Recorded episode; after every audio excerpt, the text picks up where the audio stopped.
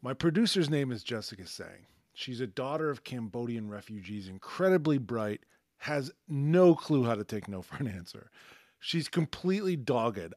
She honestly thinks she can accomplish anything. My guess is it runs in the family. We're very lucky to have her. Anyways, she'll read an article about Gisele and Tom Brady separating, and she's like, We got to get Gisele on the show, but she means it.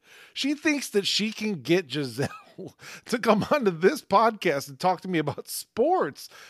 And then she goes and works hard on it.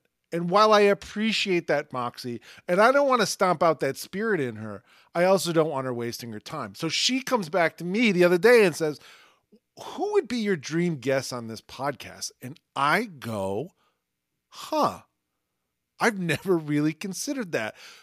But the truth is, Ball is Life gave us a year. They believed in this show, they supported us, and I want to make good on that. I want this show to be great. Plus, if Ball's Life ever decides they don't want to do the show, maybe this show goes away. So I'm realizing I've got time. I'm borrowing time from Ball's Life. I got to start to answer Jessica's question, come up with these dream guests, and do this show the right way. So I, I started slowly adding names to this dream guest list. And of course, Jessica turns around and gets one of them. His name is Tim Kiely, and I can't wait for us to meet him together. This is First Ballot.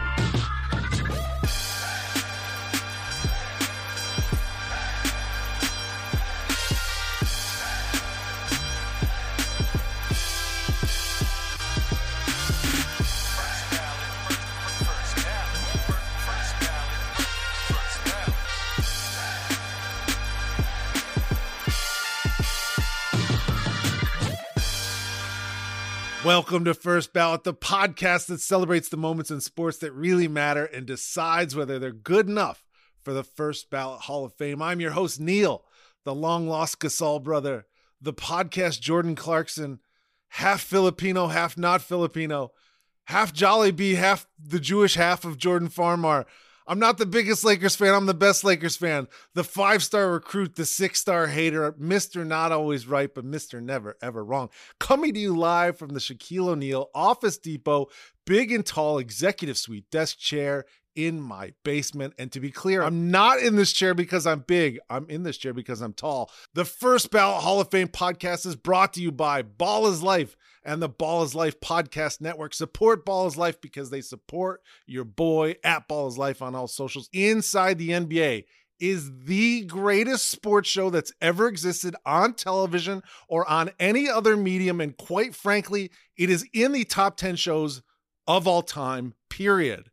And the moments from inside the NBA are truly legendary. Which moment, if any, are good enough for the first ballot Hall of Fame. We have to decide that today. And here to help me induct a moment from inside is a man who spent 40 years in the television business and nearly 30 years as the showrunner of Inside the NBA. He is, in my humble opinion, the mastermind behind the show. He unlocked the talent and the format, and his work and his team's work is the reason sports broadcasting will never be the same. He's the definition of a super producer.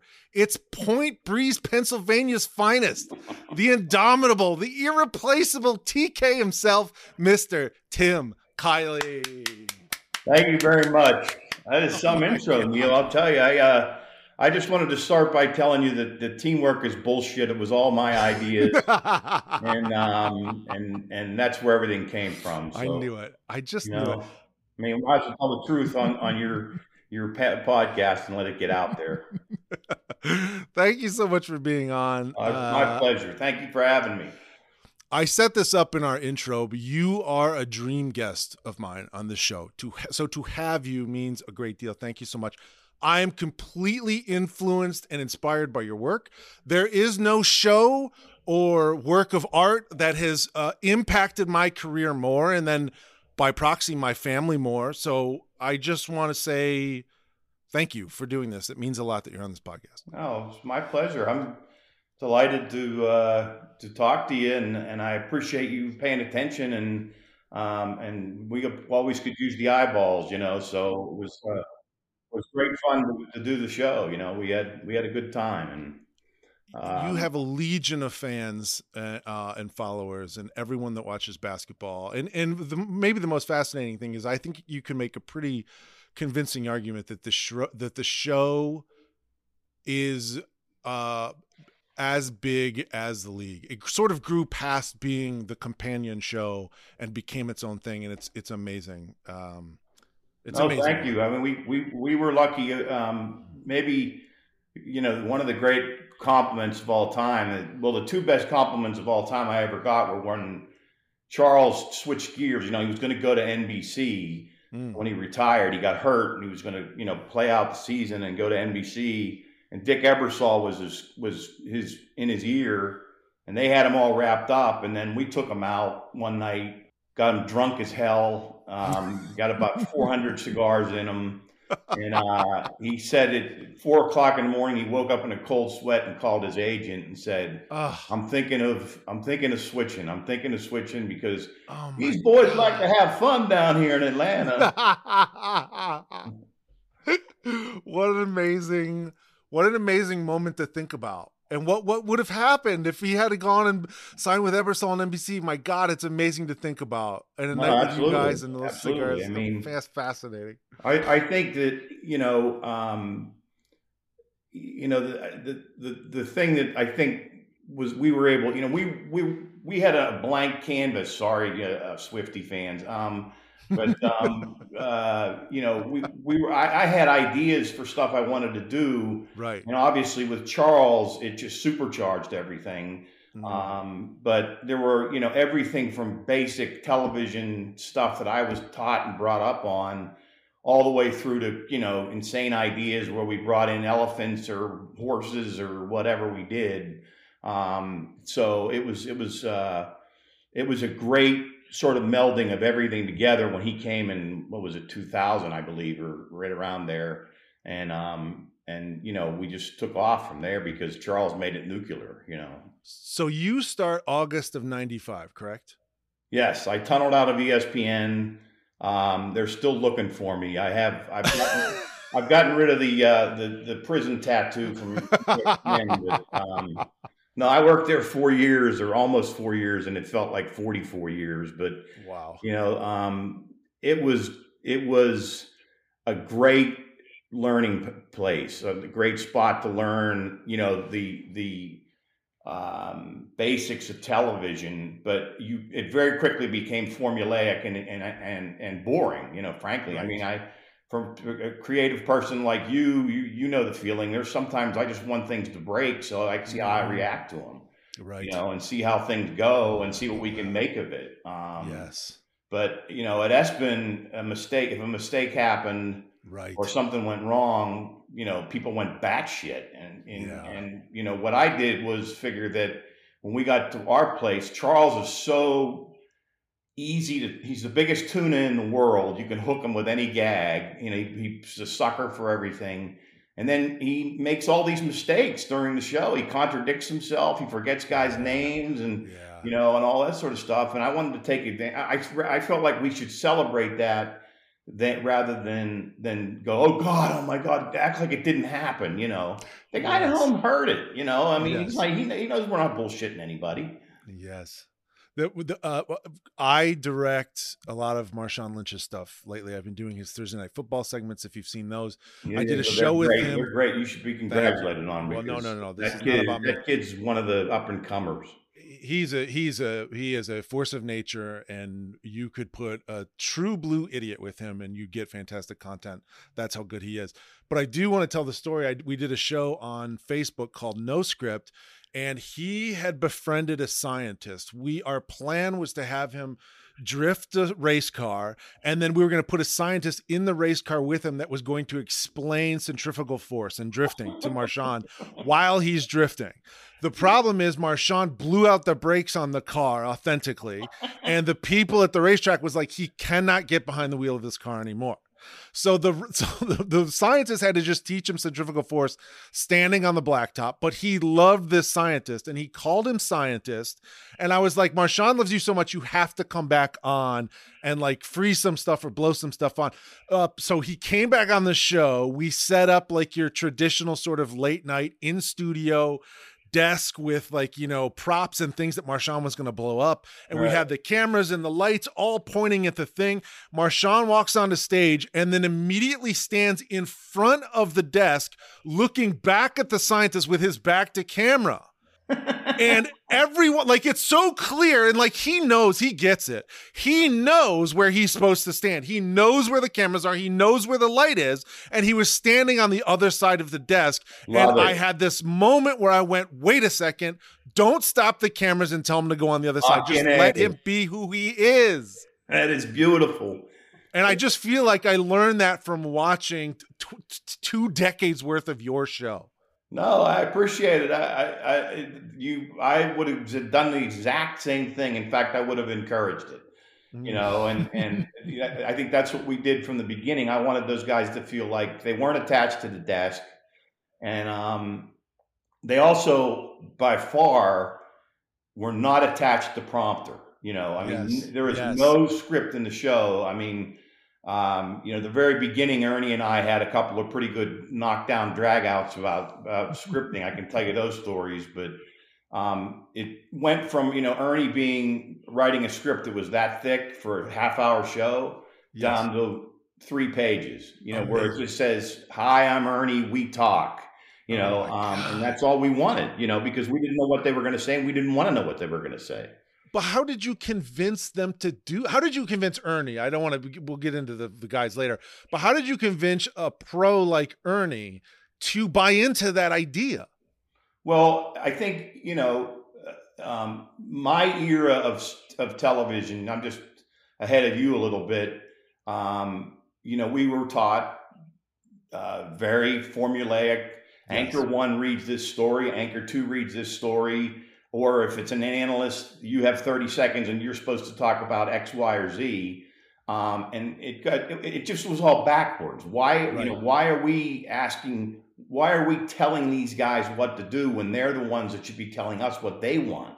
Um, like Marshawn wanting to do all that crazy shit in front of the desk. That's perfect because now he's in his comfort world. So what I kept trying to do was, you know, and you know this as well as anybody, in television, we stick an earpiece in your ear, we put makeup on your face, we put you under hot lights with a bunch of strangers on camera, and then they say, "Hey, be yourself." Yeah, yeah. You know, I mean, there's nothing more distracting and yes. and and and sort of.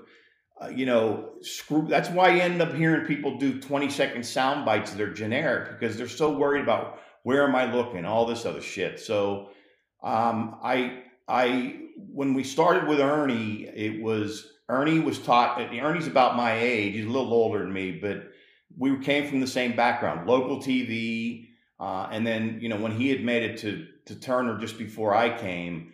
But his everything was scripted because that's what you yes. did. You scripted right. stuff. Yep. But Ernie had this really wicked sense of humor that I never heard. He never came out when he would mm. script shit because mm-hmm. you know he he was scripting to be read, not to be heard. And um, you know they all think everybody's so proud of their writing when meanwhile the guy at home doesn't give two shits. You know, the next time somebody says, "Hey, that was a great lead into that highlight," you know, call me up. I'll, I'll be I'll be the first one to fall over for you.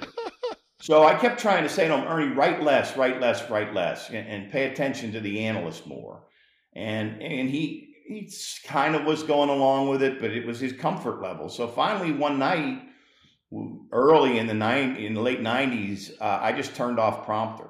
Oh my uh, god! Uh, and he went fucking crazy, right? I mean, he.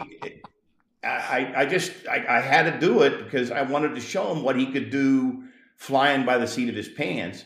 But Ernie um, was uh, you know, Ernie, Ernie, when Ernie gets red ass, it's it's the real thing. So after the show, and he was great. He was one liners, you know, because yeah. he was he was on his own. He was swimming without prompter. Yes. And he so Ernie Johnson came out, not er, not some dude who writes really well, mm-hmm. but some dude who who can crack jokes, who can pick up on lines, who's listening, who's doing all sorts of stuff. So the show ended, and um, I could see he was just steam coming out of his ears I went downstairs to try to, you know, talk to him and placate him and see if he was okay. he would have none of it. He just stormed away from me. I'm saying, Ernie, didn't you? You sounded good and it was funny and you were loose and all this other stuff. Nothing. He kept storming down the hall. So I followed him down the hall. Next thing you know, he turns into the men's bathroom, and I'm like, okay, what am I supposed to do now? Do I follow him in or what happens? So I opened the door and wh- whistles by my head a coffee cup. Ernie had thrown a coffee cup against the wall. He was so mad and smashed it into a million pieces. There was some poor engineer in there taking a dump, and he heard all this go on, and he just kept run, running out of the. Uh, he went running out of the bathroom with his pants down. so in those days, remember there was all these postal uh, guys, post office workers, and they called it going yes. postal. They would go yes. crazy at work. Yeah. So the next day, I went to the mall and I bought a coffee cup that said "Going Postal," and I put it on his desk.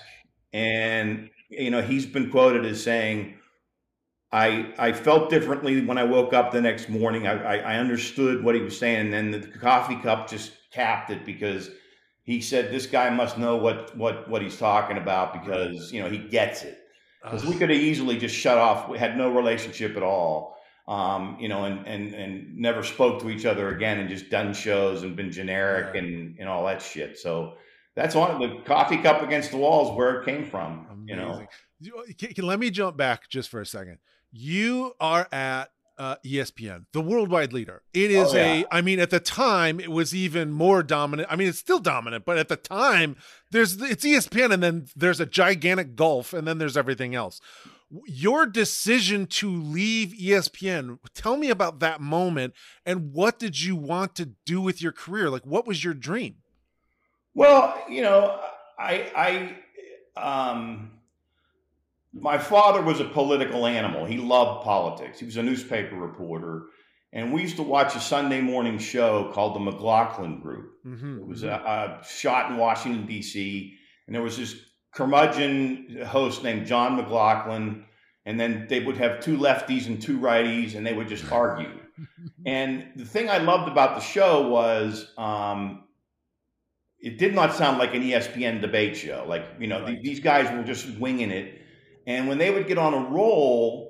They would have to go to break, and they would just go to break in the middle, of mid sentence. They like, right. like in other words, you know, they didn't give a shit. And they weren't trying to count right. these guys down. They wanted them to try so these guys are trying to jam this shit in. But when it would go to break, my instinct was I was like leaning in. Uh, what, what, oh, yes. oh, I, I missed yes. something, you know. Yes. And you know, you and I both know the old expression: "Leave them wanting more." Yes. Um, and and so that technique sort of stuck with me in that I wanted to do a show where it was open ended and we weren't worried about time. Um, and if you know, we needed to end a segment or something like that, we just would end it in the middle of discussions. But it, when I got to ESPN, um, you know, I had worked at a startup company that tried to, to battle ESPN and they went out of business.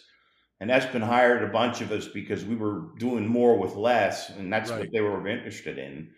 Um, and when I got there, uh, you know, it was a lot of political infighting, a lot of uh, people trying to you know climb on each other's backs and and you know honestly um, i just thought it was a very difficult place to work. It was mm. it didn't promote creativity as much as it promoted you know sort of a military um, you know hierarchy and these are the generals and these are the and they get to do this. And so it was a frustrating thing. It was i learned a lot. I would highly recommend anybody to go there but um, I would also say when you go to ESPN, make sure you have an exit plan. Yeah. Because you know at some point you're going to have to figure out how to get the hell out of right. there. Um, and unless you want to, you know, go all go crazy live, living in snowy, icy Connecticut for the rest of your yeah. life.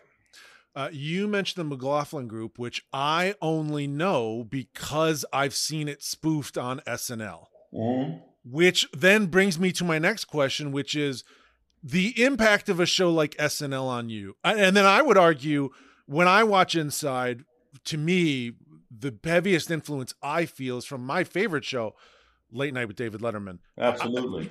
the, the impact of those shows on Inside, speak about that. And do you sort of consider yourself a comedy guy? Because I do. I think of you as a comedy guy more than a sports guy. Your thoughts? Well, first of all, thank you. Um, uh, I appreciate it. I, I uh, the, the, I mentioned two compliments I got. One from Charles saying that it should look like fun. The other compliment I got was Dick Ebersol. I met him later, and you know he kind of gave me gently gave me shit about stealing Charles away from him. But um, he said our show, and you know Ebersol helped create SNL. He said our show was the funniest unscripted show on television. And I'm like, holy shit, man, we made it at that. So, you know, it, it, anything we could take from SNL, you know, we, we sort of tried to remember those bits. And, you know, when like they would file up prompter and they would file up reading stuff, they, they turned it into a, a, a gag, you know, and, right. and they celebrated it. And then the other thing is Letterman, man. I stole so much shit from him. I mean, you know, you know the thing about it is, is we have a we have a, a researcher named Joe Underhill, um, and Joe's about you know five foot three and um, a brilliant guy. But um, the first time he came out, um, we were so we were coming out of break, and we were so late with the shot sheet that he sneaked behind the desk on his hands and knees and handed the shot sheet up to Ernie, like off camera. And I went, Joe. And I told Ernie, and Ernie was all for it. I said, if you have the shot sheet, just fucking walk on out and give it to them. Right. Because uh. you're showing people what how the guts of the show works and you're like mm. opening it up. So Letterman was famous for, you know, I forget who the guy was that was his stage manager that he was always Biff um, Henderson. Yeah, yeah, yeah. You know, and that he became part of the show. Totally. You know, and so Underdog, Joe Underhill, who we call Underdog, became part of the show. I mean, we had a bit going for a while where Chris Webber wanted to do a game show called "Let's Get Underdog a Date," and it, we did like a dating game with Underdog. You know, it was hilarious. So, um, you know, once we shifted from being on at 10:30 at night to being on at 2 a.m., we could really rev it up because nobody was fucking yes. watching us, you know, from the company anyway. And um, right. but you know, it was great. I mean, it was it was just I could do anything, and I'd wait for a phone call the next day, and I'd never get it. Um, you know, but I, I did get a few phone calls later on. in the beginning, it was easy. You're there. Ernie's there when you get there. Uh, Kenny joins after you, correct? Correct are you that so you've got Ernie, you've got Kenny, and you notice that this thing's working, but are you still going? Are you still thinking, God, it'd be great to add this, you know, this jet fuel like Barkley? Were you looking for an athlete to add to sort of you finish the picture that you had painted in your head? Absolutely. Um, you know, uh, and the picture continued to be painted after Charles because I knew the next one was Shaq. Um, and the only other person I ever put in on, on, my wish list was, you know, we spoke earlier about it was Allen Iverson. But we mm. could never nail him down. He was just, right. you know, his, he just he was on as a guest a few times. he was just freaking great. Mm. But you know what happened with with we were very lucky. We we we used to bring in um, during the playoffs. Um, we would bring in guest players who had been knocked out earlier, right, you know, and right. Um, um, Kenny had had tried to keep playing, but his knees were bad, so he, we used him as sort of the main host or the main co-analyst, and then we brought in guests. And Kenny would engage the guests, and what Kenny's a brilliant counterpuncher. Like so if you say something goofy, he catches it. He doesn't let it go, you know. And he's got all that New York bullshit, and he's a con man. he's great at dropping it on people.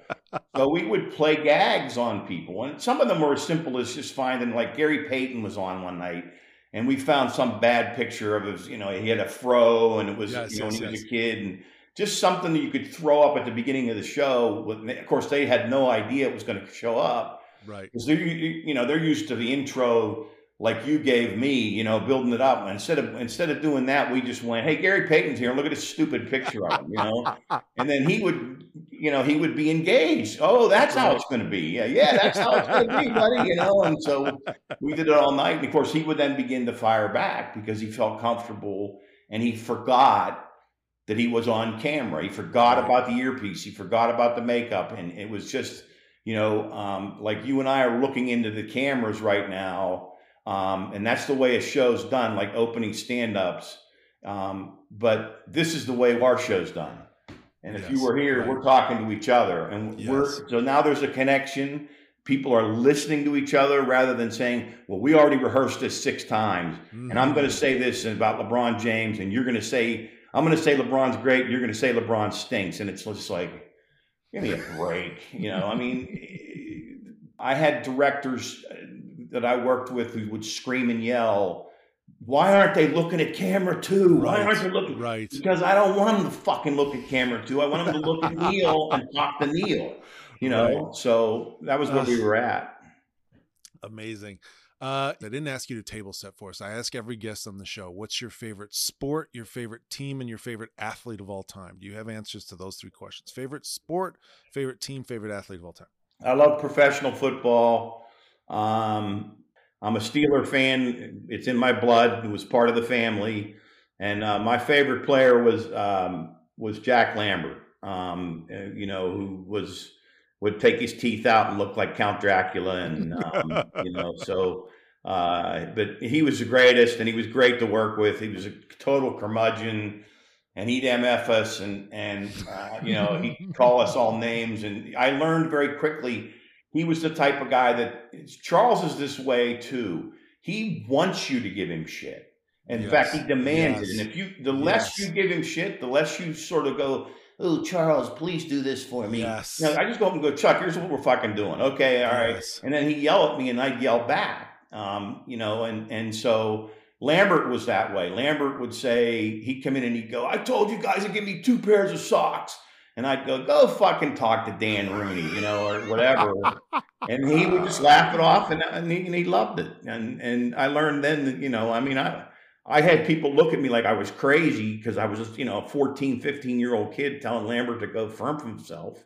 So, you know, I mean, it was, um, but it was a great learning experience, you know. So, did you freak out when they wa- when the conversation of adding Shaq happened? Only in that, I mean, obviously Shaq, we all know Shaq now, but in the moment, you guys had, in my opinion, the best sports show that had ever existed. It was it was you and Ernie and Kenny and Chuck, and it was the best. It was out of this world. And then the idea of adding Shaq comes up, and I think you could have made the argument as a producer, hey, let's not try and fix this thing that definitely isn't broke. What is your thought as the idea of adding Shaq comes up? Well, um, you know, the, the first thing that happened was I, I was all for it. First of all, I wanted him to come in. Um, I thought it would be great because I knew I, I knew the background between him and Charles. You know, their mothers were best friends. Um, they talked to each other on the phone. They talked to the both of them. Like Mrs. Um, Charles's mom would call Shaq and give him shit, and vice versa with with Shaq's mom giving Chuck's mom shit. And it was just they had this great relationship, but I knew we could mine. Yeah. So um, we hired him, and I was very excited when I when you say freak out. I freaked out in a positive way that Mm. we got him, um, and I sat and talked with him, and we had a great conversation, like we talked about with celebrities. You know, I talked to him. We're going to fuck with you. We're going to mess with you, and we don't want. Shaq said, "I'm gonna I'm gonna be the next Bryant Gumbel," and I said, "I don't fucking want Bryant Gumbel. I want." uh, Shaq. I want the clown. I want the kid. I want the guy who passes out toys at Christmas, Santa, Shaka Claus, and all that. But I don't. It, it didn't register. You know, he was into this, Yeah. and he probably had people in his ear talking about being, Right. you know, a, a, a professional announcer. Yes. Blah blah blah. So. But the big thing was was the critics killed us because they said well, he's going to ruin the chemistry because he mumbles Mm. and you know, and he would, you know, at the end, of, you being a Laker fan, heard a million interviews where he was. Blah, blah, blah, blah, blah. well, that was not that was contrived because his dad, who was a hard ass Marine, um, said, "I don't want to hear you fucking talk. I want to hear see you play." right. So he was Ugh. instructed that he shouldn't talk to the media or give them as little as possible. And then he picked up the mumble. So it was like, he, he's not going to do this. So, okay, we start doing a show. And in the first shows, he mumbled. Yeah. And we got killed for it. And Right. um, he just, it was just a habit, you know. I mean, been doing it for 20 plus years. So uh, I pulled him aside and I, I, I said to him, Shaq, I'm giving you an example. You got to feel like you're yelling. because you got to cut through Charles, you got to cut through Mm. Kenny, you got to cut through Ernie, you got to cut through music, natural sound, you know. All right, okay. So he projected a little bit better for a couple weeks, and then one halftime he mailed it in, and he just mumbled the whole halftime. So I'm sitting in my producer chair. Hoo-hoo, great teaching moment, right? So I run downstairs. and Shaq, like Chuck, and a lot of those guys, they only understand being yelled at because that's the way coaches operate. Right. Right. So, uh, and you know, I would tell you, you know, when you bark back at Marshawn Lynch, you'll get his attention. I, I guarantee you. But so I grab Chuck. I mean, I grab Shaq, and I go, uh, "Motherfucker, we we talked about this. What are you doing? This is bullshit." And, and I'm, uh, and of course, when you're yelling at Shaq, you're doing this. yeah. You know, you're pointing straight up. But I'm cursing him out with every word I have, and I'm telling him that this is this is it. And, he, and he's got his head down like an altar boy, you know. Blah, blah, blah. I said, "Are we good? Are we fucking good? Do you understand what I'm talking about?" Yeah, yeah, yeah. We're good. So I turned around and, and, and Neil, I, I shit you not, he grabbed me by the collar and by the back of my pants and picked me up Oh my gosh. and held me over his head like I was a baby. And I am not a small dude. Um, and so, you know, and you know how carrying dead weight. So I'm up in the air floating around going, okay, Shaq, uh, you can do this and I can do that. And we're going to work together well. And after that, we were cool, man. He, Uh, he just put me down like a little rag doll very gently. And uh, we walked away and that was our relationship. So that's, that's Shaq for you. He's beautiful. oh my gosh, what a story. I keep thinking about the greatness of your cast. If you'll indulge me for just a moment. Charles Barkley, becoming an NBA player is like insanely difficult. There's probably a thousand kids in every town, in every county, in every state across the country. Millions and millions, maybe hundreds of millions of people that want to play in the NBA. And what, 60 make it every year? And then to be in the top 100, and I'd say even higher than that, of the 45 guys who have ever played in the NBA, that's the top 2% of the top 1% of the people on the planet. Charles Barkley as a basketball player, if you're young and listening to this podcast, you don't know he was. Uh, it's, just, it's I can't even explain to you how good of a basketball player he is. And now, with that understood, to me, he is a better bas- he is a better broadcaster than he is a basketball player. Do you see how ridiculous that is? That is it's it's truly insane. And then I think about Ernie Johnson. You can't do the show without Ernie. He's got more trophies than Chuck in this show. It's he's like a Robert Horry type. He's as talented as any other the, the guys, but he's willing to sort of play the, the part of the the the the the traffic cop. Kenny Smith is, as you've noted, he is just so good and he's so undervalued and so underappreciated. And the show would just never be as good without someone like Kenny. And then you've got Shaq, who I don't say this in the internet trolley way, but Shaq is genuinely a clown. Maybe the most physically imposing person in, that's ever existed on planet Earth. Picks up TK, lifts him over his head, puts him back down, and then is willing to be a clown so that you can laugh at home. You've got those four people. It is the most incredible cast I could think of. And so I started going, is there a comparable? Is there a cast that's like that that I could pair these guys to? And I land on Seinfeld. I now listen to these comps and think about this. Mm-hmm. Ernie is Jerry Seinfeld. His mind puts the whole thing together. Chuck is George. He drives every storyline. Kenny is Elaine, and this one makes me very, very happy because Kenny, being like Julia Louis Dreyfus, warms my heart. They're unquestionably undervalued in their positions. And Shaq being Kramer, he that's the easiest one. Pure physical comedy. When I think about that, I go, that is the right comparison. That is the echelon that to me, your show inside the NBA and your work, that's the comparison. You're talking about that tier, that echelon of talent. It, it blows my mind to think about. First of all, the, the, the Seinfeld thing's brilliant um, because we I got a call a few years back from, um, uh, and I didn't recognize the name because I didn't pay attention to the credits on Seinfeld, but Peter Mehlman called us. Yes. He, he directed I don't know, a 100 of the episodes Yes. or something. Yes. And he wanted to do stuff for Inside. He thought we were funny and he, Oh, my you know, he God. could do interviews. So he interviewed Blake Griffin, who at the time was the number one pick and looked like, you know, the freakazoid of the end. And, and his first question to Blake Griffin was, Blake, you're multiracial. Um, uh, do you fear that your white half will hold you back as, as an NBA player? And it was fucking tremendous. You know, you know, those guys went off on it, and everybody went crazy about it, and so it was great to have, great to hear that that, that comparison to Seinfeld was perfect. But um, uh, the, those characters do exist in that, and Kenny is Elaine is genius. So, uh, all right, we have to decide which of the moments from inside the NBA goes into our first ballot Hall of Fame. To do that, we usually tell the story of our moment and then we go through our Hall of Fame credentials. Those are the categories by which we judge our moment.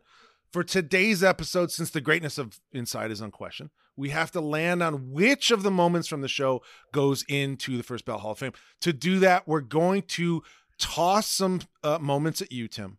You're going to tell us what you remember from them. Obviously, we want to hear the sort of behind the scenes, what happened from your perspective, TK. We'd really Sure. appreciate it. Um, before we go into our moments, Hall of Fame credential, analytics. Here are some numbers behind Inside. Inside the NBA won 17 Sports Emmy Awards, six times for Best Daily Show, six times for Best Weekly Show, three times for Best Weekly Show Limited Run, one for Best uh, Decoration Art Visuals, one for Best Social TV Experience. Ernie Johnson won six awards for Studio Host. Barkley won four for Studio Analyst. Inside inducted into the Broadcasting and Cable Hall of Fame October 2016. Uh, became the 12th program to receive that honor, the third sports show after Sports Center and Monday Night Football. The uh, Inside also inducted into the Naismith Memorial Basketball Hall of Fame in 2020. Here at the First Ballot Hall of Fame, we do not recognize any other Hall of Fames. I hate those Hall of Fames. I think they're crap. I I I, I hate having to admit that in front of such an esteemed guest, but it is the truth. TK, do those stats? Do those what are those awards? Do they mean anything to you? Well, I, I you know, I, if that, that's the if that's the standard, and you can put your name in with SNL and Mm. and and um, uh, Monday Night Football and Sports Center and all these great shows. You know, I'll, I mean, I got a few behind me. I'll take them. You know, oh my god! there. But um, you know, in the end, it's it's it's working with the guys and and and just you know. I, the thing about it is, you know, you know, you've worked probably your share of overnights and you know terrible hours, and um, we used to, you know, we it's the only job I ever had where I would leave the building at two thirty in the morning, Mm. laughing uh, Mm. my ass off because of some stunt we pulled that freaked out Chuck or freaked out Shaq or or, or tortured Kenny or whatever we did, you know. So, um, uh, lovely day's work. You know, that's that's the part that I, I'm, you know, I'm going to miss the most is messing around with those guys. So, Uh, the, the the thing we've again we've mentioned SNL a couple of times. The thing that Inside and SNL have that are in common, they're both institutions in every uh, definition of that word. They're institutions, and I I just can't explain and express how difficult it is to get to that level. It's it's amazing. Uh, all right, here are our moments. Honorable mention. These moments are not. I mean, they could be considered at some point. We'll do our own episodes on them later. But these are honorable mention moments. The race with Dick Bavetta yes, when, when Chuck wins the Emmy and he gets sprayed with the champagne, which is so full of love that I'm it's overwhelming to watch. It's such a lovely thing to celebrate Chuck, to give Chuck that moment. I know it's like played off as a joke and it is it's dangerously funny, but for him to also feel the admiration, the love as a world class performer and analyst on the show, it was just amazing. Uh, anyways, the moment did you do you remember the moment when uh, when Ernie goes, you know what I smash? Trix. And he's talking about the cereal. Have you seen that moment? yes, yes. Holy shit, Shaq's face. It is so goddamn funny when Shaq does that. Oh my God. Uh, oh, greatest. oh my God. greatest. The bracelet from the guy in the steam room, which I know is controversial that I don't have this uh, in, in the running here, but th- those are all just honorable mention. Also, Chuck trying to eat the bread before the timer runs Yeah, out with yeah, Charles, yeah, yeah, Chris yeah, Webber. absolutely. Oh my God, so good. All right, here we are. Here are the moments. The Champions Club bit with Chuck. They have transformed Studio A for halftime here to the Champions Club in honor of Magic Johnson's final night of his six-night stay here. So our last AT&T halftime report will be done from the Champions Club, where I guess you got to be an NBA champion to even get in the place. And security, Magic obviously is is quite tight. It's very tight. Yeah. Okay. Magic, okay. how you doing? All right. All right. You good? Kenny, how you doing? Hey, how you doing? Good to see you again. Man, Good good to to see see you. you, man. What's going on? you. Hey, oh. Hey, wait, Chuck. I, wait, I, I'll get somebody who can get you in. Hold on one second. Hold on. No, we, Hold we on. good. We good. Oh, y'all playing a joke on the Chuckster. Y'all some funny dudes. Hey, Chuck, you got Kareem's in here. Get out of here. Oh, guess what? Fennis Dembo is asking for you in here. Oh, you got a ring too. Y'all make this funny. Hey, Nate Archibald's up in here. Hey, Nate, what's up, baby? He's over there with Mike Penberthy. Oh, man. Jack Haley said, don't let you in. What is your memory of the Champions Club bit? Well, we we ended up um, we had gone out with Chuck. He had, he's extremely generous, you know, and and so he took a whole bunch of people out to a nightclub the night before, Mm. uh, a crew before, and you know the crew was half blown out of their shorts. All of us were doing the show the next day, Right. um, and um, and so we were sitting there and we were talking about, you know, he was mauled at the club and yeah. some of us couldn't get in and he'd have Yeah. to point and say, "Go, Right. let that guy in, let that Yeah, guy in. So we were sitting around and we kicking around an idea and it became a nightclub called the Champions Club where only champions could be in. And um, Magic was first and and we all we told Kenny, look, um, you got to get Chuck out of the green room Right. and take him around to this the studio entrance where we had made it look like a nightclub. Yes. And we had these two huge security guards, and the door would open just a crack, and it's thumping music and all this other stuff. So Ernie gets in honorably because he's with Magic, Right. and then Kenny drags Charles over, and of course Kenny's two-time champion with the Rockets, and he goes, and then just the two security guards are blocking Chuck, and Chuck just sits there and goes, "Y'all playing a trick on the Chucks, ain't you?"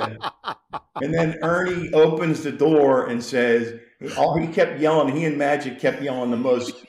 You know, like uh, what was his name? Uh, Fennis Dembo. Fennis Dembo, Zan Tabak, um, the dude that was Rodman's buddy. Who was that guy? That, Jack Haley. Jack Haley. You know, he said, "They're they're killing it. You got to be in here." So yeah, that was it. What Jack Haley, Fennis. Dembo. You ought to see him. He looks great. You know. And, That, that what I love about that is when you can tell where the joke is, but you're still looking forward to it so much to see the the punchline coming up. Chuck, we know what's going to happen to Chuck. We know he's not going to get yeah. in, but to watch that moment and then to add to build onto that with those names. Fennis Dembo, Zan Tabak, Jack Haley. it- So there's those are so funny to be pitching those names. Just a fantastic, fantastic moment. Uh, the the New Year's Eve party, different fruit off the same tree here. Uh, the New Year's Eve party, you guys do a bunch of pre tapes, acting like there's a huge New Year's Eve party going on Yeah. in the studio. You're baiting Chuck with it every break. He's getting excited. Kenny's like, "Who's your favorite performer?" And Chuck's like, "Wait, hold on. Did you get this guy?" And it's all like building up this excitement to then pull the rug out of, from from under from Chuck at the end. Is that real? Does Chuck really buy that? Was he No, excited? I I said to you uh, earlier in the in, in the podcast that that he's the biggest tuna fish in the world. He is so easy to hook. And, and, and Neil, I'm not lying. That was he was genuinely disappointed. Like, we walked out, we were, we were all laughing, and he he was like, "Man, I, I was the Chuckster was ready to have some fun." blah, blah, blah, blah," you know, all this other shit. And I think we ended up going to some dumb bar that stayed open at 3 a.m. just to laugh Oh my you know. god! But yeah, he, he- that was that was every segment of every halftime, and you know, leading up through the show, we, we kept in bumping, and Webber was running the party, Yes. and, and Oh, they had a DJ and all this job. other stuff, and all our crew was there dancing Yes. around. And then when we came in, you know, the guy all that was left was was uh, one of our stage hands was just sweeping the floor, you know. But he So he good. literally, I'm not lying. I mean, he was crushed. Uh, He was wor- world class acting from Chris Webber. Again, I just want to take my head off to Chris Webber. He he carries those little pre tapes Oh, and really great. makes you buy into it. Also, you calling Chuck a tuna fish that that concept, I'm taking that with me. That one's for me. I'm going to use that from now on. Uh, the Absolutely. the the Shaq gas gasoline. Shaq was Yeah, giving me a great education. Yeah, go ahead. Because I told him I didn't want to get a, a certain vehicle because of the amount of gas I would have to spend. It cost like eighty dollars To fill it up. Fill it Put it up. up. And he Right. said, then you said, When it gets to half, then you put twenty dollars. You bring it back to full. Yeah. but if I keep doing, I would have to stop more often and still you spend eighty. No, no, you wouldn't. No, you wouldn't. Why? You're complaining about when it gets to zero, you spend eighty, right? When it gets to half, you put twenty. Then when it get back to half, you put twenty. Yeah, but, but I'll keep stopping, putting twenty in, and it'll be cool eighty, the same amount as gas. Kenny, and the moon versus California bits. American Shaq says, "How long is that flight to the moon? How long is the flight to the moon? Uh, we don't. We don't know. No, you don't know. No, you don't don't, don't look that far. It don't look that far. Just listen to my point right It's quick. six hours away. Okay, but just You listen to my point. get to the moon in six. Listen to my point. If we go outside right now on 1015 Techwood Drive, I can't see California. But I know it's a five hour flight. If I go outside on 1015 Techwood Drive, I can see the moon. That's why I asked the question how long is the flight? This is it, man. Right? This is it, man. What? No, this what? is There it, ain't nothing wrong with Shaq. that Shaq. question. What are you doing in those moments? Like you're in the stu- you're in the booth. What are you doing? Are you like telling everybody stop? Hold on, don't do anything. Let him like like give him all the rope he needs here. How are you handling those moments? you know, uh, it, it's just, it, it, I just tell the director, cut. You know, I mean, uh, you know, cut. The, and I'm not cut the scene. Cut. Just cut your cameras. Cut your Right. mics. Yes. and let's let it go. And then uh, the other thing that would always go into high gear is uh, um, my paint box operator um, Yes. is a guy named Alex Hooveris, who is an absolute genius, Mm. and and he's also incredibly quick. Um, you know, and he does the gone fishings and all that sort of stuff. But he would doodle something, you know, like Shaq at a gas pump or something stupid that we could put up and just keep the conversation going, keep it alive. Um, because we kept, we kept doing it and we were just sitting there stunned. And then like half the people, the best is after we go to break, half the people in the studio are going, wait, 20 and put 20 in. You know, he's right. No, you're full of shit. He's wrong. You know, people were arguing, you know, all over, all about it. Um, he also said, uh, um, he said he, would, he went outside one night to get some air, and um, he said, uh, "Oh, it, was the night. It was the night. Uh, it was the anniversary of the landing on the moon." Mm-mm. and he went outside and he uh, on his own and and looked up and looked into the sky and then came back and we we, we started a segment you know we're just a normal segment. I have no idea what he's going to do. And ernie says okay welcome to the show. And ernie hold on a minute. I want to ask you something. How long do you think it takes to get to the moon? And and, and ernie goes what? He goes well you said it's the anniversary. How long does it take? You know, i don't know Shaq, about four days. Well, how come it takes four only takes four hours to go to California? Because I can see the moon, but I can't see California. When he said that, everybody just looked around and went, you know, he's right. but that was all Shaq on his own. I mean, he just came up with that one on his own. That was beautiful. That's so brilliant. It's so funny. Oh my god! And it's like it's so it's like the the palpable. Like, is this a bit? Is this not a bit? Wait, he doesn't get it. Hold on, let me. Like, you want to be in the room so you can also No, help explain it. Ernie, Oh. Ernie actually got angry. Yeah, You know, I mean, like 'cause he, you know, he, he he wasn't buying it, and he thought it was bullshit. And he started to get pissed off. You know, so we just let it go until it was the end, and then when they, as soon as we went to break, Ernie's trying to take notes, putting his notes down. Shaq's going, "No, don't stop me. Listen to me. This is you know," and, and you know, and he kept trying to explain it, and we turned it into a cartoon. yes, Um, so those if are you so see it good. online. It's it's a funny Yes. cartoon where So good. But it was that was Shaq. He's Hmm. a piece of work, man. Uh, Chuck holding his breath underwater. So, how long do you think you can hold your breath underwater, Chuck? I'm thinking a minute. Charles, you may begin. hey. Charles, hey, Kenny, look at this shot, man. How much is that? That's only seven seconds. You're almost- He's not making it. Charles, you're almost there. That's It's only 11, 11 seconds. 12, Wow. He's not making it. He's coming no, up for air. no, he's just adjusting he's his feet. Because his feet I'm are on a block you. back here. Ah! It's only Oh, 20. I know. You know. 20 seconds. Oh, Oh, quick, I was quick, help. coming- Quick, was help, help. coming after Quick, quick, towels, quick. Oh. Quick, quick. Oh, very nice. You can't be making me laugh, man. Oh, it's okay. We can try it again next show. It's okay.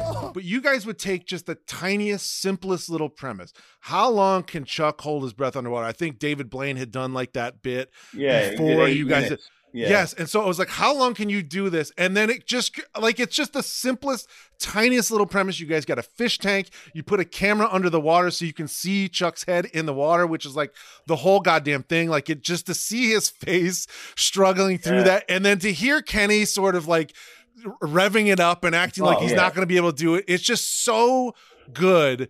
Uh, that moment, the, the breath, the Chuck holding uh, his his breath underwater. Any was he mad after that? Was anybody's feelings ever really hurt in a moment? Also, there's the moment the Shaq sort of infamous one two back to one moment Oh yeah, when he that gets was ma- genuine. Just sensitive. No, I ain't sensitive. I'm gonna knock your ass out. I'm telling you right now. You play him if you want to. Supposed to be one, two, three, not one, two, back to one. With your dumbass. He was pissed off. Tell me about that. Uh, well, uh, the the David Blaine thing had happened, and I called Chuck that morning, and we were just farting around. I was just calling him about bullshit. But I, the other thing that Charles, besides being the tuna fish, he's also thinks he can do anything. He thinks he could fly a jet, you know, whatever. I could do that. but That's nothing. That's easy. So when I I threw it in his ear, did you see this David Blaine dude? And Chuck watches everything. He's like, "Yeah, I saw it. Eight Yeah. minutes that dude held underwater. Yeah, that's that's something pretty funny." And then, yeah, okay. And we hang up the phone, and he calls me back two minutes later and says, "Boy, give me a fish tank."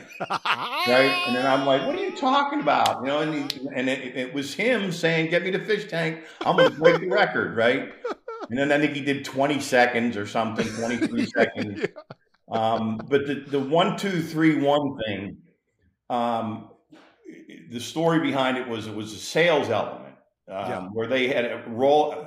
Well, it wasn't Rolex. It was some watch, yeah, and um, and and so we were supposed to put a timer on them right. you know, which was the antichrist thing for me. Right. show. I don't never want to worry about listening to Right. time. Right. So we're, we're going to the, you know, and I said, we're going, what, what do you want me to do? They can't say their name in three minutes. I'm not putting three minutes up there, you know. So, so we get, we're coming, out of break, and I'm pissed off because I, I know I have to do this segment. And Ernie's, you know, he's all set with his whatever, whatever the hell we were going to talk about. But um, uh, the the the uh, graphics guys called and said, "Well, how much time do you want to put on the clock?" And I said, "Oh, fucking clock! I fucking put ten minutes on it. I don't give a shit, you know." And so I put ten minutes on this thing, and it starts rolling.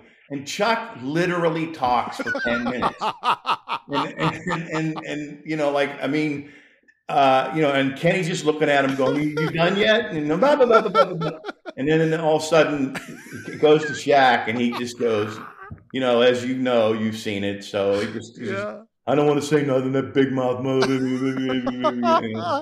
so, and he was mad as hell. And then we got off, and I told him afterwards. I said that was the greatest thing I've ever heard. Yes. Oh You my know, god. and he, and he and and, and you know he was fine after that, but uh, Shaq's, Shaq can get he, he he's um he can get t- ticked off too, so That's it's funny. so funny. Him him being mad. We have a segment on the show here called "You Mad," where I love it when anybody's mad. If somebody gets Oh, mad yeah. about something, I just think it's hysterical. You mad, you mad, you mad. For Shaq to be really mad about that, that just really warms my heart. Uh, the also, um, someone tweeted about that moment.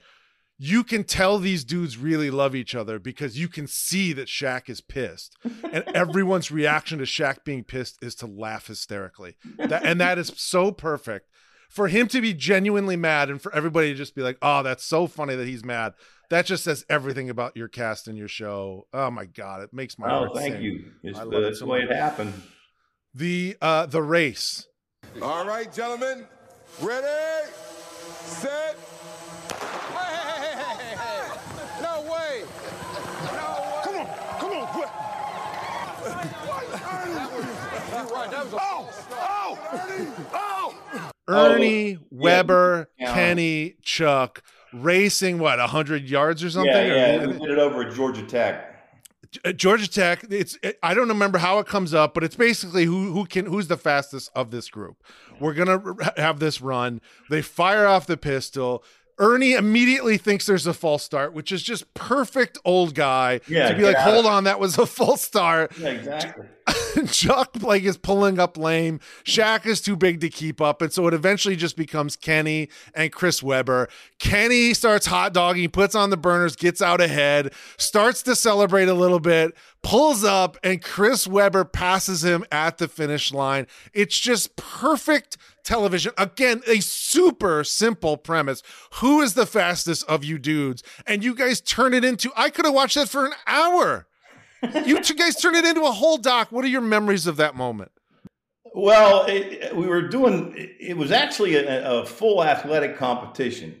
So if you watch it, they they um, I think we did a full show on it, but we, we, we they did like we did a pregame and blew it out. And instead of talking NBA, Oh. we did a competition or something. But um, they they hit a baseball. They if you ever look it up, Kenny trying to kick a soccer ball, he looks like like it, it's just it's so bad him trying to kick the soccer ball and you know like how hard is it to do that? But it was it was throw a football. It was uh, it was a couple of things. And then it was it ended with the race. And the thing about the race was we were all praying because we figured kenny was going to win. Right. um, you know because he still he was younger than most of those guys and he was Yes. you know but you forget how fast webber was and like you said chuck, chuck and Shaq were just lumbering so um, uh, when when when um Webber nipped him at the at tape, it was we all broke out in celebration because we knew, you know Kenny was going to be insufferable. Right. You know, it just absolutely full of New New York bullshit, insufferable. You know, Yankees and whatever. You know, just all shit you get out of those guys, and and so he um um him losing, and he refused to be. You know, he, re- it was he wouldn't get on the medal stand. He wouldn't take anything out of it.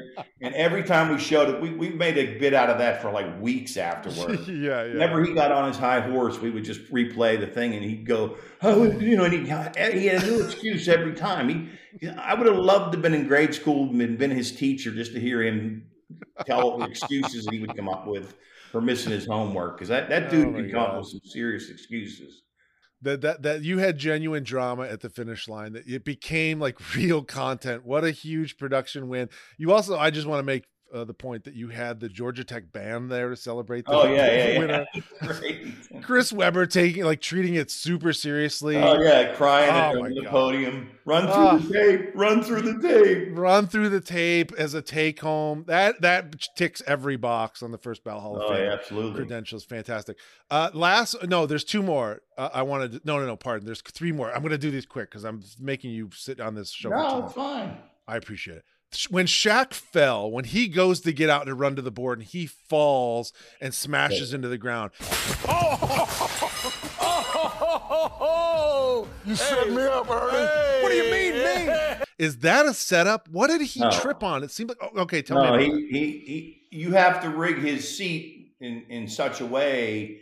He's because he's just huge, you know. I mean, you know, and and um, he he um he one of the audio guys or technical guys was trying to lay cable, you know, to get through to get into his mic and get to where and he has a little gizmo that he does sound effects on and Right, right, right. he's always trying. He loves gizmos, so he's always trying to get something on the set to screw around with. And um, so you know, they just laid the cables and laid them over his foot, and he never noticed it and all that sort of stuff. And he got up and Oh. tore out half the set. Oh, you know, um, when he fell. So that was absolutely unplanned, all So Shaq. good. you know, to, you know, total fucking. Um, you know, and then we turned it into Alex turned it into. Um, he had so many paint boxes that were hilarious later on in the night. yeah. You know, of him of him landing in different places and all that sort of stuff. So, you know, that was just a gift from God. That was all I can tell you on that one. So good. Uh, the the hot chip challenge when Shaq does the hot yeah. chip challenge. Bet you twenty dollars I buy the chip won't even make a face. Bet.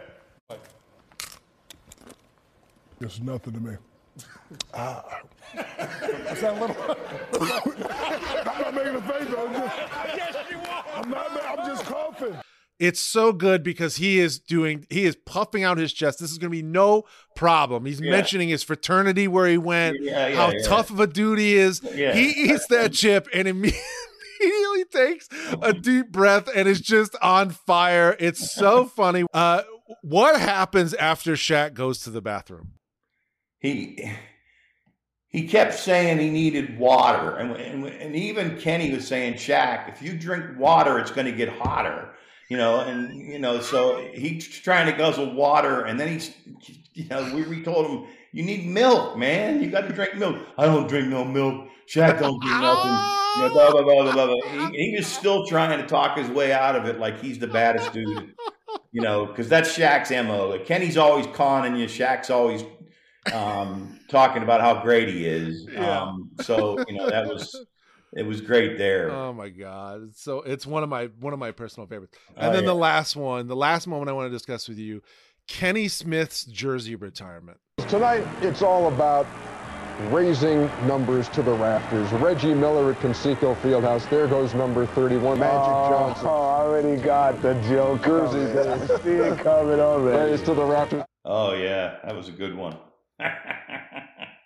so it was Magic was in the studio, Yes. and uh, it was it was Magic had just just had his jersey retired. That's why we did it. That's right. So it was we, he got it retired on the weekend, and then he came in for a Thursday show or a Tuesday show. And of course, we, you know, we just said, you know, we're going to acknowledge it first thing, obviously, and I come out and Magic got his thing. And again, we wouldn't tell him Right. that, so his reactions were genuine.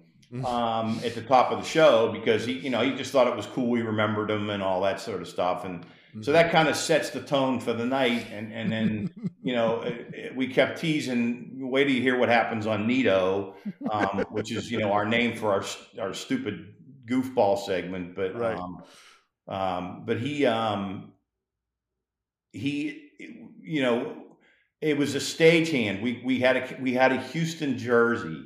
Yes. And it was Tracy McGrady's jersey, That's right? That's right. and, and and a stagehand came to me. This is again how cool the atmosphere around the show is. I always one of my lines is if the cleaning lady has a great idea, I'll use it, but I'm going to give her credit for it on the air. yeah. So um, the, the stagehand came and he said, I can rig this up where we'll tape his name, tape his name up, we'll make it look good, all this other stuff.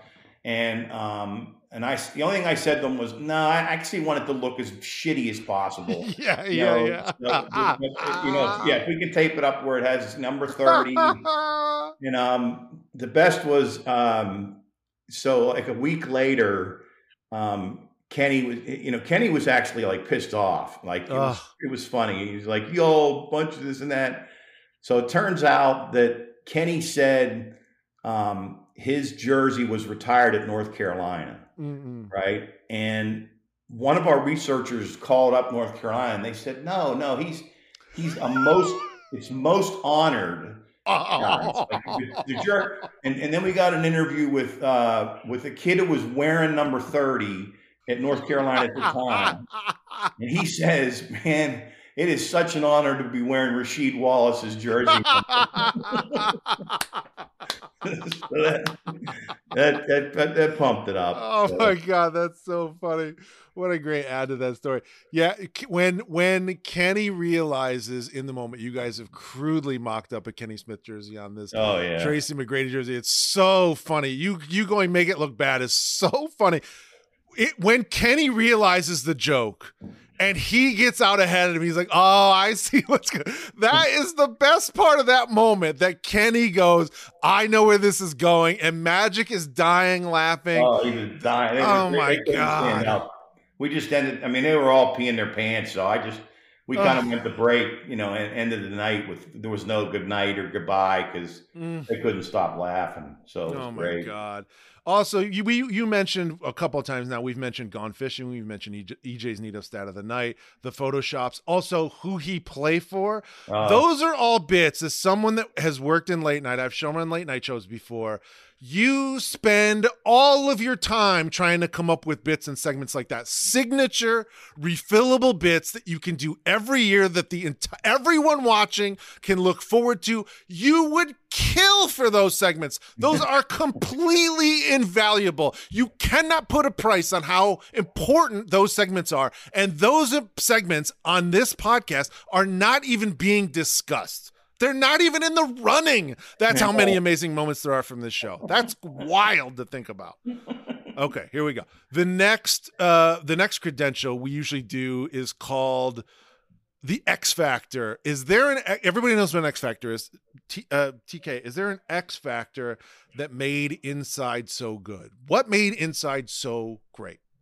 Um, freedom. You know, I mean, just just uh I don't like working with people scream and yell. Um, you know, I mean, it, it, has its place, and you know it. Your tempers flare, and you're tired, and all that. But you know, some places that's the only way people communicated, and yes. um, and um, you know, I've worked with guys who aren't good guys. Uh, they shall remain nameless. Um, but Charles, Kenny, Shaq, Ernie uh, are the, the you know they are just wonderful people and you know obviously can take a joke and obviously you're quick as, as a snake with a with a counter punch and and um, you know it's just the formula is just they're just they just they really do like you said it earlier they really do like each other you know mm-hmm. i mean mm-hmm. um, and and that that to me was as simple as it is it's just freedom not no every every time um, what was it ted kennedy said about his brother when people said why um, he said why not? Mm. you know and and so that was always sort of our ad- attitude about um, about the show is why not? You know i mean i mean we who he played for is brilliant in that in that you're showing your quote expert yes. analyst doesn't know who the fuck plays for. Yes so, um, and of course, you know, most, you, we all know most most guys aren't going to. Most guys that are analysts in, in, in the NBA never. or whatever, they don't know either. Right? They, they're, they're, they would never admit it. And right. what, you know, the, the genius is, is the, Charles just sits there and goes 0 for 5 every year. Yeah you know, and, and it's great, you know. it's so. so good, and I can't believe. I mean, it's it says so much about everyone, and including Chuck, uh, certainly, that he's willing to let something like that go forward. It's just oh, brilliant. Yeah. He, That's like the brilliance of the show. He he actually gets excited if you if you ever watch it as Ernie's introing it, like he's doing this and he's all ready, and it's great. He knows he's going over five, so. I also want to submit uh, as an X Factor Trill Withers, who was a guest on our show. We already put the Clippers Rockets secret tunnel fight into the first ballot Hall of Fame as well, in large part because of your guys' coverage of that moment.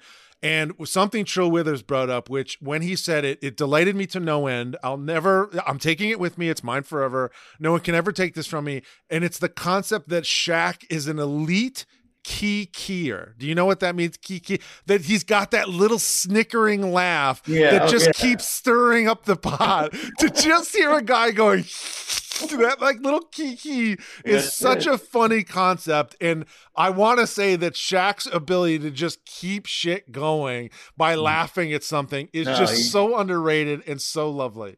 It's great. It's great. So I mean, he good. just kept he just kept saying hey, this is Blake Griffin. They're going to come kill me. You know, police.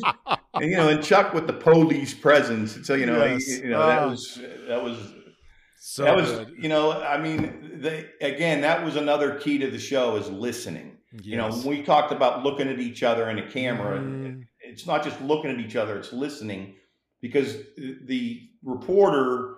Uh, Roz Gold-Onwude, I think, was, yep. was doing the thing that night. Yep she did uh, she she seriously said yes you know there's a police presence here and as we were coming out of it i could hear those guys in my ear giggling and I didn't know where they were going to go with it. And and then Chuck goes, I've been in the league 22 years. You ever heard of police presence? And then Shaq just lost it. So so good. Again, that was another gift from God, you know, where oh, those guys so just good. reacted to something. But that that might be the best singular moment on the show. It's already in the first ballot Hall of Fame. Uh, right. we're going to decide here in a minute what else is going in.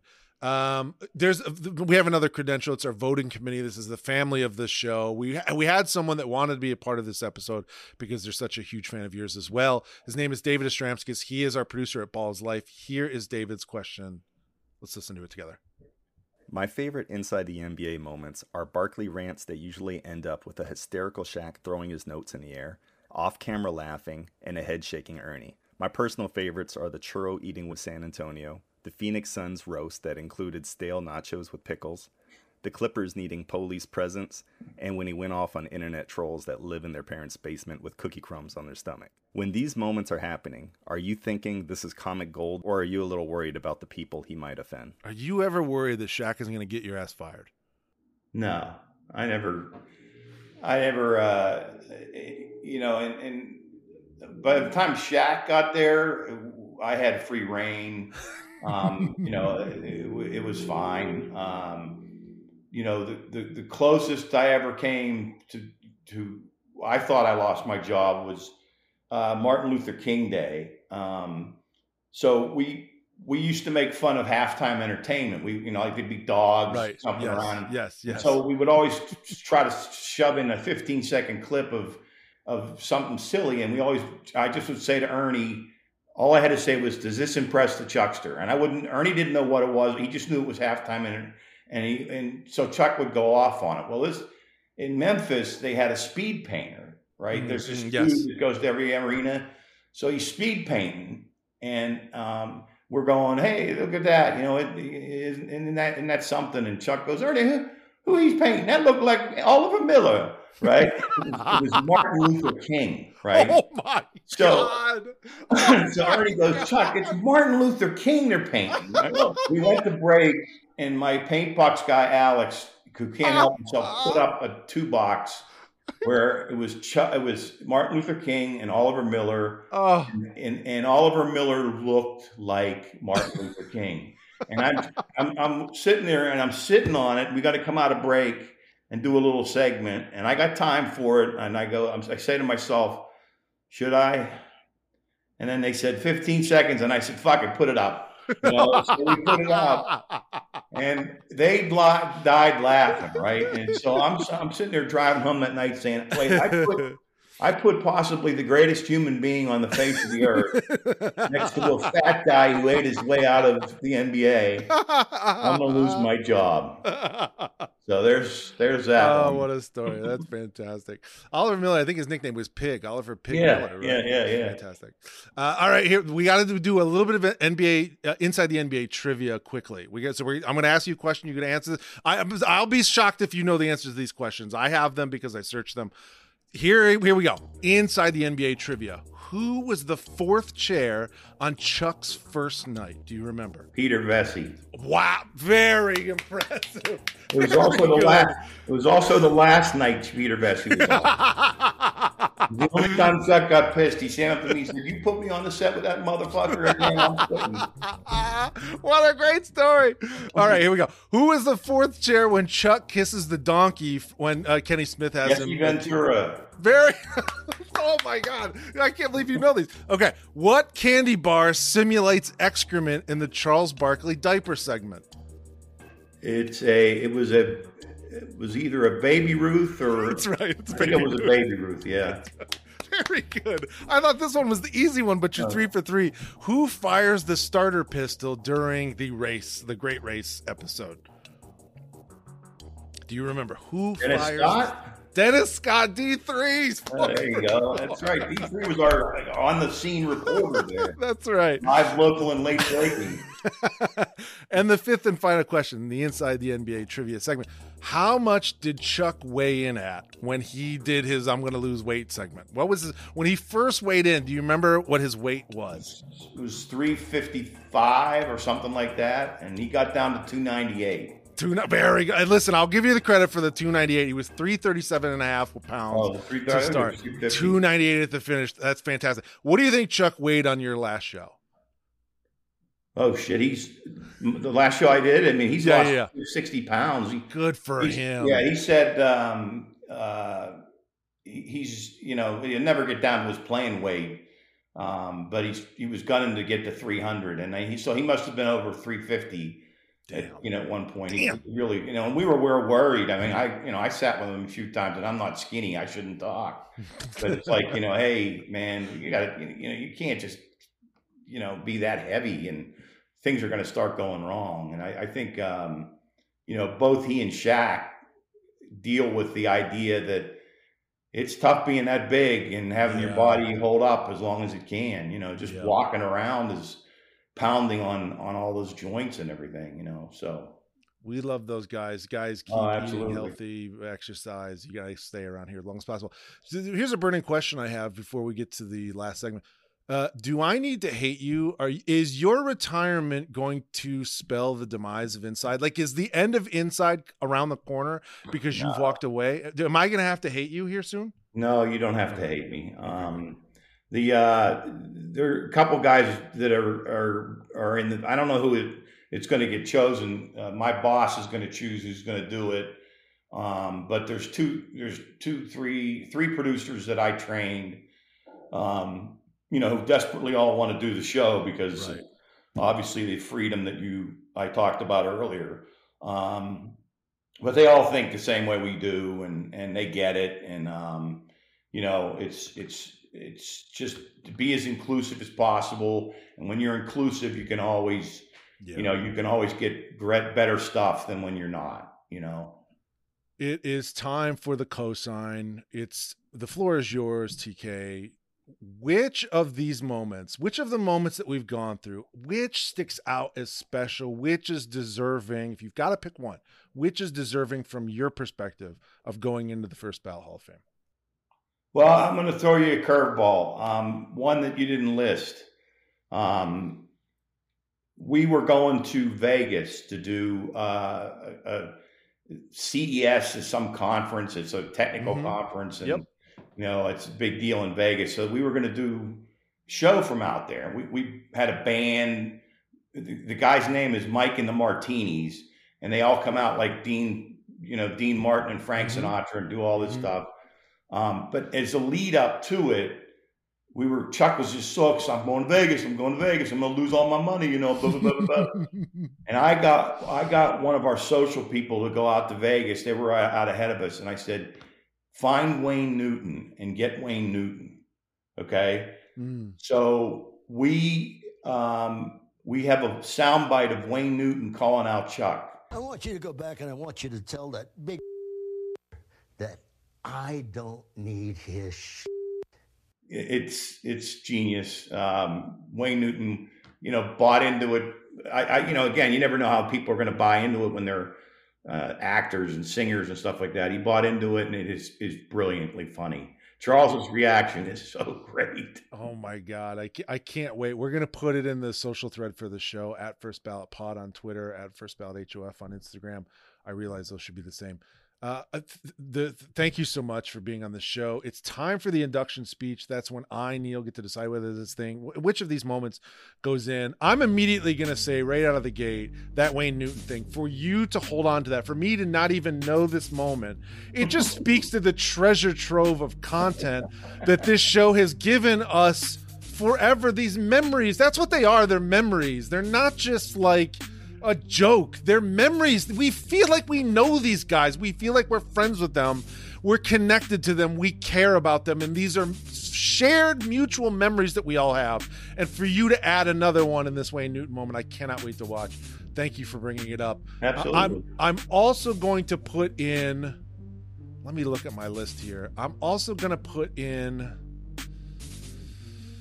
I'm going to put in the race. I think it's too good. I think Webber taking it seriously, Kenny being mad, refusing to accept it, the band being there, it just ticks every box. And I'm also going to say the Shaq one two back to one. Shaq being mad. There's something about people being mad that really uh, just elicits true joy for me. Those both of those moments are also going into the first ballot Hall of Fame. Congratulations. You're, you're, you're a canoeser, as we say back home in Pittsburgh. I the last thing I want to say is when I think about inside the NBA and the cast and the show and your work for you know almost 30 odd years it's like yeah you know I'm a uh, I'm the not the biggest Lakers fan I'm the best Lakers fan I open with that the the those Shaq Kobe Lakers meant the world to me. That was hell on earth. Those two dudes were just a, an annihilating force. It was so much fun to watch them. I don't know that any basketball that I'll ever watch for the rest of my life will ever even come halfway close to touching that period for me. It was truly special. And to me, when I think about inside, I go, that's like Shaq and the Kobe Lakers, but they stay together forever. It's hard to appreciate what you've got while it's still happening, but Yeah. we need to take a moment. What you did, your work inside the NBA, it's like KD on the Warriors for three decades. It's mm-hmm. unmitigated dominance. It's legends working off of each other, sharing with each other, being generous, loving each other. That show is dripping with love. And it is so special. And I cannot thank you enough for being on the show, TK. Thank you so much. It means the world to me. That's I just blown away. Thank you, Neil. I appreciate everything you said, and you know you get I mean, it. every And, goddamn um, word. You know, it, it's uh, it's just um, uh, it's been a wonderful run, and like I said, it was it was all because we were able to to create this sort of culture of you know we're not afraid to take ideas from anybody you know and i mean i you know you know as a writer um you know my dad used to say oh writing's easy just slit your wrists and let it bleed all over the um you know and i think you know doing these type of shows and doing these gags because I could have given you a list of a bunch of gags that went flatter than a pancake. And, but still, we made fun out of them because then we made fun of ourselves trying to be Yes, funny, you know. right. So, you know, um, and and and it's very funny you mentioned Seinfeld because I had a guy come up to me, an older executive at Turner, who was kind of a bitter guy, and he said, uh, he we pulled a gag one night, and he thought it was stupid, and he said, "Seinfeld writers, you ain't." You know, and I'm like, all right, well, you know, tune in next week. We'll see what we do next week. So, you know. right. oh my god, I'm so happy you guys did it. Thank you so much for being on the show. It means No, my pleasure. Thanks for having me. I appreciate it.